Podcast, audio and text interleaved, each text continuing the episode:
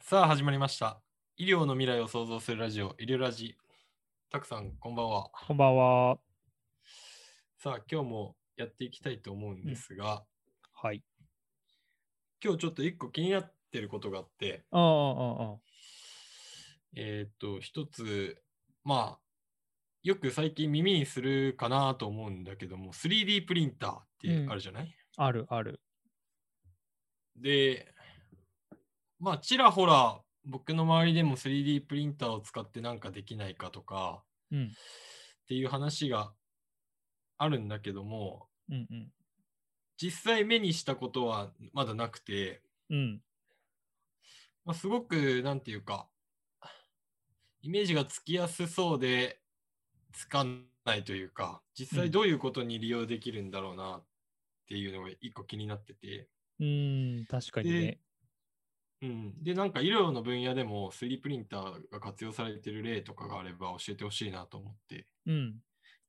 いい今日はおね。聞きしたいなと、はい、思ってます。あ、あのー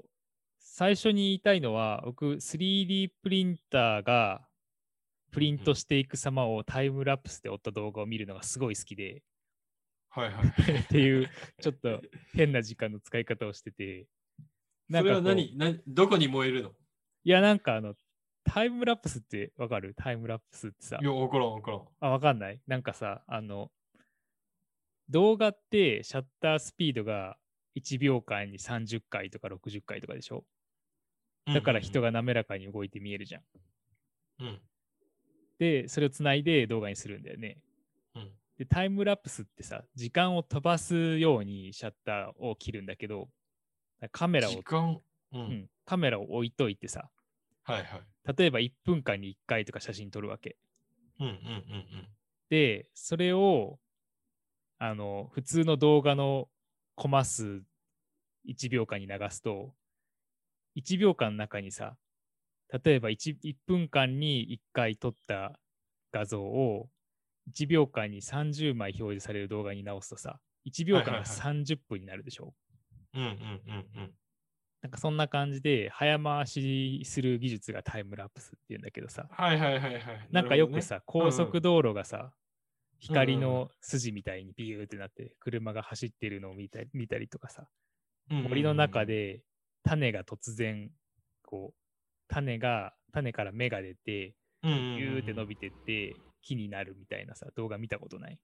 はいはいはい。あと空の夜のね、あそうそう空そうそうの星空とか星とがかね線になるようなね。そうそうそう。はいはいはいはいはい。で、それを、それをプリン、それの 3D プリンター版っていうのがあって、うーんこれすごい好きなんだけど、なるほど最近その最近面白いなと思ったのは、その 3D プリンターってさ、うんそう、要はその、インクがあって、うんうんうんなん何かしらのインクがあってさ、そのインクがプラスチックなんだよね。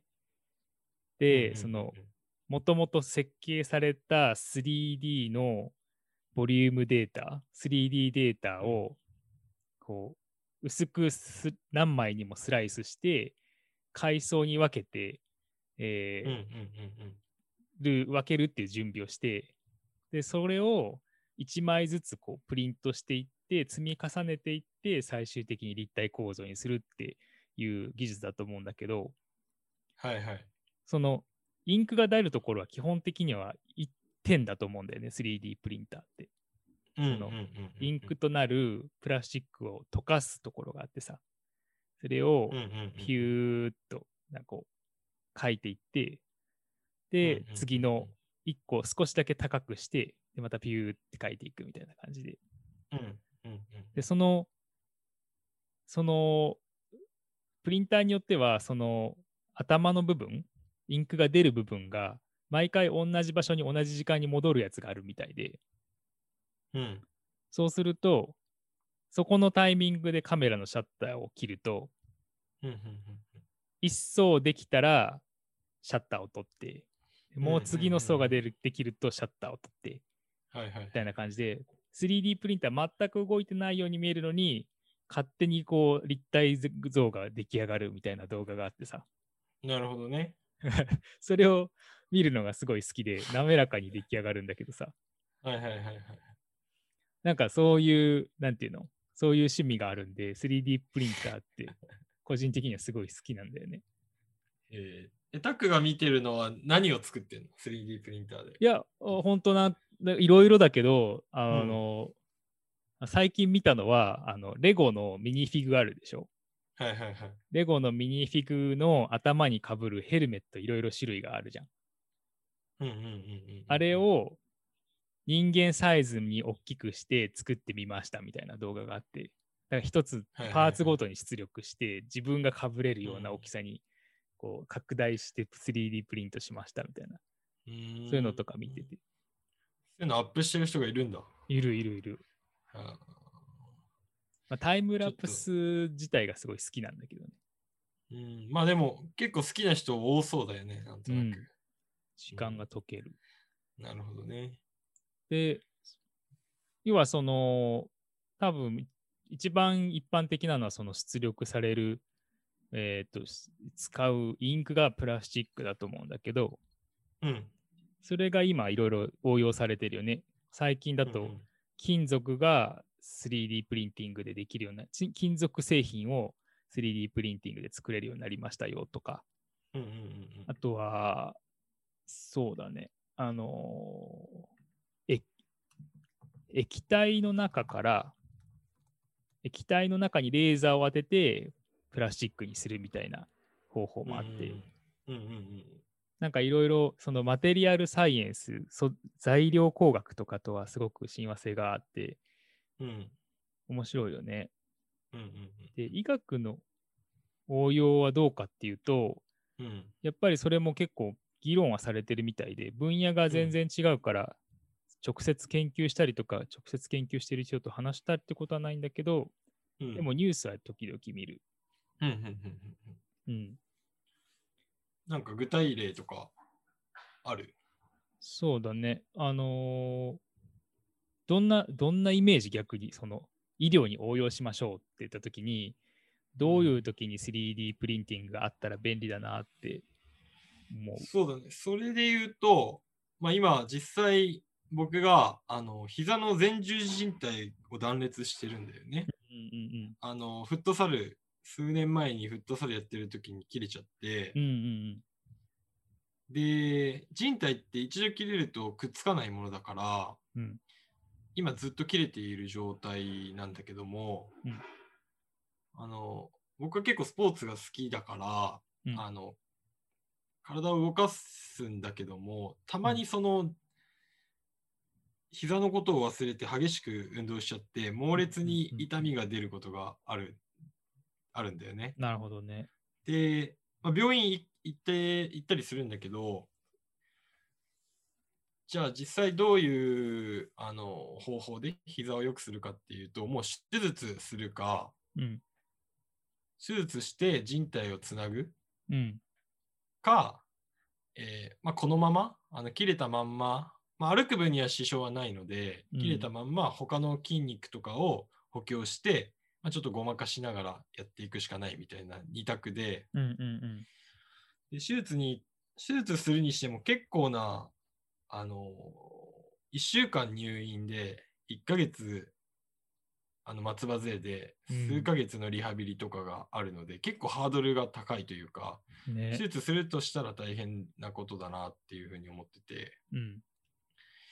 でその人体をつなぐ手術っていうのも他の人体部分を切って、うんその切れてるところにつなぎ直すみたいなことをするみたいなんだよね。うんうん。だつまり他のところからきあまり人体が疲れてないところから切るっていう工程が必要なのでそれはそれで結構リスクもあるなと思っていてうん。なのでもし 3D プリンターでこの人体っていうものが復元できるのであればうんうん他のところから切る必要がなくうん。ね。人体をつなぎ合わせることができるんじゃないかなみたいなうん。願望があります。 ね確かにね。それはう、んそれ使えたらいいなって思うよね。そうそう。まあ、あとは例えば骨折とかさした時もさ、骨が欠けちゃったとかうんいうとこが、ことがあればそれを復元してくっつけるとか、うん。うんね、なんかそあとまあはの、うん今言ってくれたみたいに、その整形外科領域ではうん、うんうん結構そういう 3D プリンティングみたいなのもね、うんうんだいぶ入ってきてるみたいなんだけど。うんうんうんうんなんか他にはあるのかなで、なんか、ちょっとその 3D プリンティング興味があるって言ってたから、そのうん自分も専門じゃないんで、うんうん論文を調べてみたんだよね。どういうふうな、あのことが今言われてるのかなと思って。うんうんうんで、その、確かにその今言ってたみたいに、骨とか、まあ、じゅんじ人体じゃないけど、軟骨とかうんうんは構造が比較的あのシンプルなんで、うんうん医療にも応用されやすくって。で、一番最初というか、その、い一番やりやすいのは、普通に、あの、さっき言った、あの、何かフィギュアの部品を作るみたいな感じで、外でうん骨の構造を作って、うんうんで、それで欠けた部分を補ってあげるとか、うんうんうんそういったかんほ応用方法は一番最初に思いつくと思うんだよね。うんだからその、基本的にはプラスチックみたいなものを出力に使って、うんえー欠けた部分の形をこう補ってあげるみたいな。うんで、えっ、と、そういう人工物が体の中に入った時に、うんよく起きるのは、あの、親和性が悪いっていうか、なんかこう、うんちゃんとう骨とそのプラスチックがくっつかないとか、はいはいはいはいそういったことが割と問題になることがあって、うんだから、なんていうか、あの、応用されてるし、実用的に、その、すごく有用ですよっていう報告はすでにされてるんだけど、うん一つの弱点としては多分そういう、あの、ちゃんとくっつかないということがあるとか、あとは異物として認識されちゃって、こう、感染がついちゃったりとか、うんか何感あ染えっ、とね、ばい菌がついて、はいはいなんかその、綺麗その、いなんていうかね、えー、ばい菌がついて、えー取り出さなきゃいけなくなるっていうか、ああ、なるほどね。もううんい一回体に入れたのに、もう一回取り出さないといけないとか、そういうことが起そうこりいう、得るかなんていうことも起こり得ると。で、だからその、やっぱりその、もともとの体の組織とは違うものが入ってるっていうのは、うんうん一定のそういうことが起きうる可能性があって、はいはいはい。で、そしたらって言って、こう、考えが、考えに出てくるのが、じゃあその人間の体と同じものを使って、で、そのも目的の構造物を作ってあげれば、体の中に入れた時にも大丈夫なんじゃないっていうはいふうに考えることができて、うんうんうんうんでそれ、をその 3D バイオプリンティングとか言ったりするんだけど、はいはい。その生体内のより自然に近いというか生体内にあるような物質を使って出力してあげるみたいな。うんうんうんうん。プラスチックじゃなくて、例えばその人間の最小単位って、うんと細胞が最小単位と言っていいんじゃないかなと思うんだけど、そのうん人間って多細胞生物で、いろんうなん細胞から出来上がって、一つの個体として存在してるんだけど、でもこはういはい分けていくと、その一つの細胞、一つ一つの細胞がこうより集まってて、うんうんだからその欠けたところをその欠けた細胞で補ってあげたりとかうんうんうんいうことができれば、もしかしたらもうちょっと安全になるんじゃないっていう考え方はできて、うんでそういう研究も進んでいるんだ。うん、そうみたい。そのバイオプリンティングっていう分野結構、あのだだいぶホットになってきてて、うんうんうん確かにネットニュースとかで時々見るし、論文探してきたんだけど、うーんと、ネイネイチャー・バイオメディカル・エンジニアリングっていう雑誌があって、はいはい。科学雑誌のネイチャーっていう雑誌の姉妹誌だね。うんうんうんそれの、あのー中の、ちょっと未来を話してみましょうっていうコーナーがあって、うんうんうんそれが2020年の4月号かな。うんに、その 3D バイオプリンティングの今と未来を話しましょうっていう、あの論文が出てて、そこでその今の現状の状況とか、あとはうんうん将来どうなっていくかとか書かれてたんだけど、うんうんうんうん。そう、なんかその、現状はやっぱり、その、一歩、プラスチックから一歩、細胞を出力してみようっていうところに移り始めたぐらいうんうんみたいなんだけど、でも将来的に可能性ありそうだなっていう分野だよね。なるほど今はだから幹細胞とかさうんうんあと山中教授の iPS 細胞みたいなうん。うんうんうん。あの研究が盛んに行われているけど、うんその辺をさあのインクとして原料としておーそうそうそ使うといろんな、ね、あの臓器とかうんもっていうものに、あーが作れる可能性もなんとなく想像できるけど、うんうんうん間違ってないかな。いや、すごいいいポイントだと思う。その、うんあのー細胞をインクとして使うときに、一う番ん気をつけなきゃいけないというか、一番大事なポイントは、多分その、他人の細胞を自分の中に入れるっていうのはすごくハードルが高いってことなんだよね。うんうん臓器移植とかって、他人から臓器をもらって移植するけど、あれってすごい大変なことで、うんうんその人間の中にはさ自分の細胞か他の外から来た生物細胞かっていうのを見分ける機能がすごく発達しててうんだから基本的には何を入れても自分じゃないと思ったやつは全部壊しちゃうんだよねうんうんうんうん免疫反応が起きちゃって。でんその移植をどうやってるかっていうとできるだけ似ている人をすごくたくさんのデータベースの中から探してきてドナうーんを探してきて、この人だったら、この人に臓器を提供することができますよっていうマッチングをして、で、移植をして、さらにその移植をされた人は、ずーっと免疫抑制状態にならなきゃいけないっていうような感じで移植が成功してるんだけど、うんうんだからその 3D プリンティングで、その、例えば他の人の細胞が体の中に入っちゃうと、その、すぐ異物だと判断して攻撃しちゃうからダメだと。うんうんでそこで出てくるのが iPS 細胞とか幹細胞っていう考え方なんだけど、うんやっぱりその、あの、形を作ろうと思うと、結構大量な細胞が必要で、うんうんうんうんそれを、あの、できれば自分の細胞から作れたら一番いいよねっていうのが、その幹細胞を使ったりして、うん臓器をプリントするっていう考えになると思うんだよね。そうだよね。うん。だから将来的になんか一人一台うん自分の幹細胞を使ってなんか 3D プリンターで例えばさ、あの血液が足りない人とかもうん今輸輸血っていう形で献血みたいなことでさ他の人から血をもらって、うんあ足りないとものを補うっていう方法があると思うけど将来的には、けね、3D プリンターで血液が増産できたら、増量できたら、自分の血液が足りなくなったら自分で作って入れるみたいなこともできるのかまあ、あれかな、血液は形がないから、プリントする必要はなくて、そのまあ外で、そうそうだそよねの幹細胞を増やしてっていう研究うはん結構されてるみたいね。iPS とかの幹細胞系の研究では、自分の細うん胞からそっかそっか。血液細胞を作れないかっていう研究はされてるみたい。うんうんうん